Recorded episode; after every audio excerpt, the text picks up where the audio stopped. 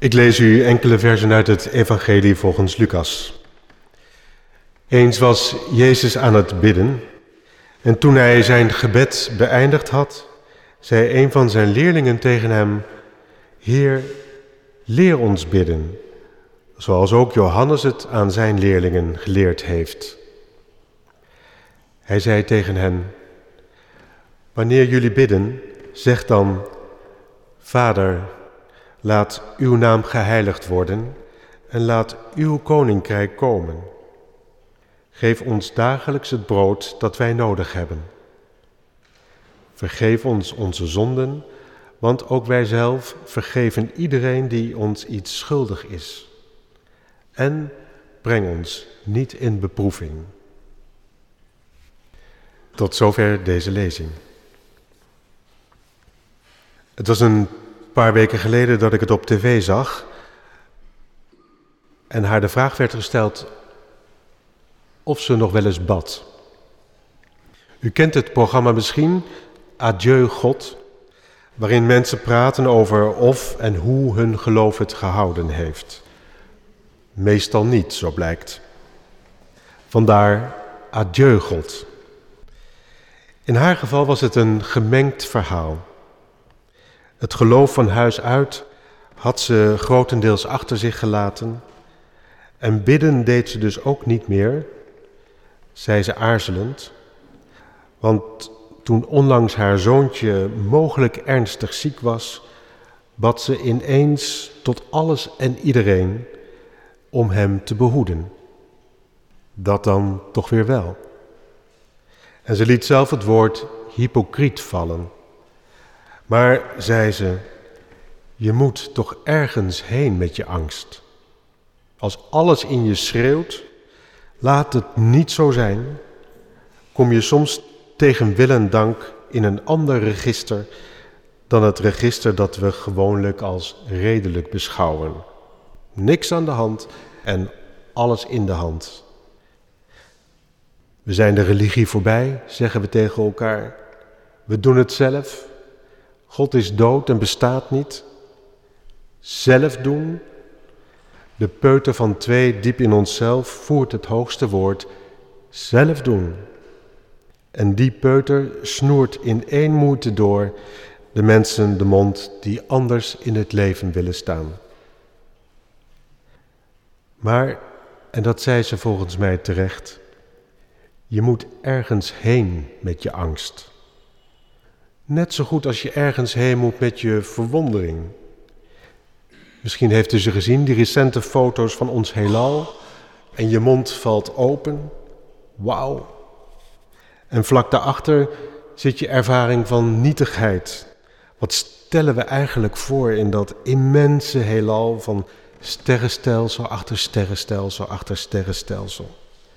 En toch we zijn er. Dat weten we door wat we voelen. Angst, verwondering, nietigheid, verontwaardiging bij weer een zinloos bombardement met zinloze slachtoffers in Oekraïne. Verbondenheid met die man die naast zijn dertienjarige gedode zoon zit. Hulpeloosheid wie stopt dit geweld? En woede. Stop dit geweld. De actrice van Adieu God of in Adieu God, zij zocht haar hel in een hallucinerende drank. En die drank die wees haar nieuwe wegen. En dat leerde haar vooral de vraag, dat de vraag waar ze een antwoord op zocht, dat die nog niet klaar was, dat die nog niet uitgerijpt was.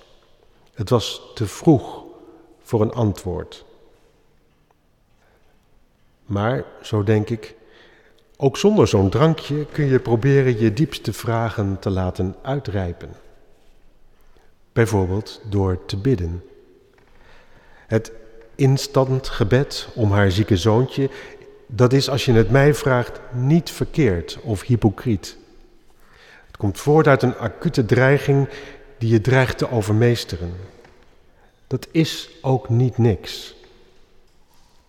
En wie weet is het een stap in het ontwikkelen van een manier van bidden die niet alleen maar wordt ingezet in tijden van hoogste nood. In die zin is het oordeel hypocriet ook niet erg behulpzaam. Het oordeel over jezelf of over een ander dat erin zit opgesloten, dat doet de deur met een harde klap dicht. De deur naar een verdere ontwikkeling van hoe je vruchtbaar zou kunnen bidden in je leven. Het is als een pets op je neus. En, maar waarom zou je dat doen, vraag ik me af.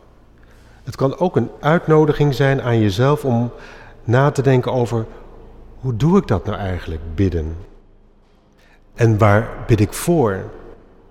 En welke relatie heb ik met mijn hogere macht of de bron van alle leven of de liefde die ons draagt of de God van Abraham, Isaac en Jacob of onze Vader over wie Jezus ons heeft geleerd? Of uw eigen beeld of naam die benoemt hoe u het aanvoelt, nu, hier, op dit moment in uw leven. Kunnen we elkaar daarin helpen? Ik denk het wel. Om te beginnen door niet gelijk met ons oordeel klaar te staan. Dat helpt altijd enorm. Door bijvoorbeeld ruimte te scheppen voor een volwassen omgang met de door velen gevoelde ervaring van verbonden zijn boven ons mensen bestaan uit. En daarin ook te erkennen dat we niet alles zelf kunnen en misschien ook niet moeten willen doen. Onze afhankelijkheid gaat niet weg door heel hard zelf doen te roepen. Overgave is soms net zo belangrijk. Het is het een en het ander. Niet het een of het ander. Afhankelijk zijn en zelf doen, het gaat hand in hand. En in het licht van die diep menselijke afhankelijkheid groeit hopelijk het besef dat ons eigen persoonlijke individuele perspectief afstemming behoeft op een groter perspectief. Wat zegt Jezus? Uw rijk komen. Niet zozeer het mijne. Uw wil geschieden. En hoe verhoudt die zich tot de mijne? In het licht van de eeuwigheid ziet wat wij voor onszelf vragen er soms toch anders uit. Maar dat is iets dat leer je niet op een achternamiddag. En ook de grootste meesters op dit gebied hebben daar een leven lang voor nodig. Dat geldt voor Abraham, dat geldt voor Mozes, voor Elia, voor Jezaja, voor Jeremia. Telkens weer lees je dat door te bidden hun ziel wordt beïnvloed, omgevormd en daarmee ook hun beeld van God wordt bijgesteld. En zoiets zien we ook bij Jezus. Als hij op de avond voor zijn sterven bidt in de Hof van Olijven, Vader, laat deze beker aan mij voorbij gaan. Ook hij moet aan het leven leren, niet mijn wil, maar uw wil geschieden. En wat is dan die wil van God? Wat wil God met ons leven? Wat betekent ons leven? Hoe groei je toe naar in uw handen beveel ik mijn geest? Dat zijn grote vragen, dat zult u met me eens zijn, die geen instant antwoord verdragen. Het zijn vragen die trekken een leven lang met je mee. En soms staan ze op de voorgrond en zie je opeens een richting en dan ben je weer hopeloos de weg kwijt. Het is niet anders. Het kan niet anders. Maar de weg te gaan is waardevol. En het geeft je hopelijk draagkracht als je krachten het meest intens op de proef worden gesteld. En ieder van ons kan wel momenten oproepen uit zijn of haar leven dat dat gebeurde.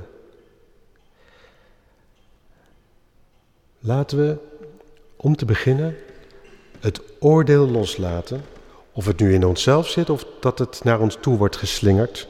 Dat het hypocriet zou zijn of kinderachtig om hiermee bezig te zijn. Gooi de deur niet gelijk dicht, maar zoek naar manieren om hem open te houden. En zie zo waar het je brengt. Ik hoop dichter bij God en dichter bij jezelf. Amen.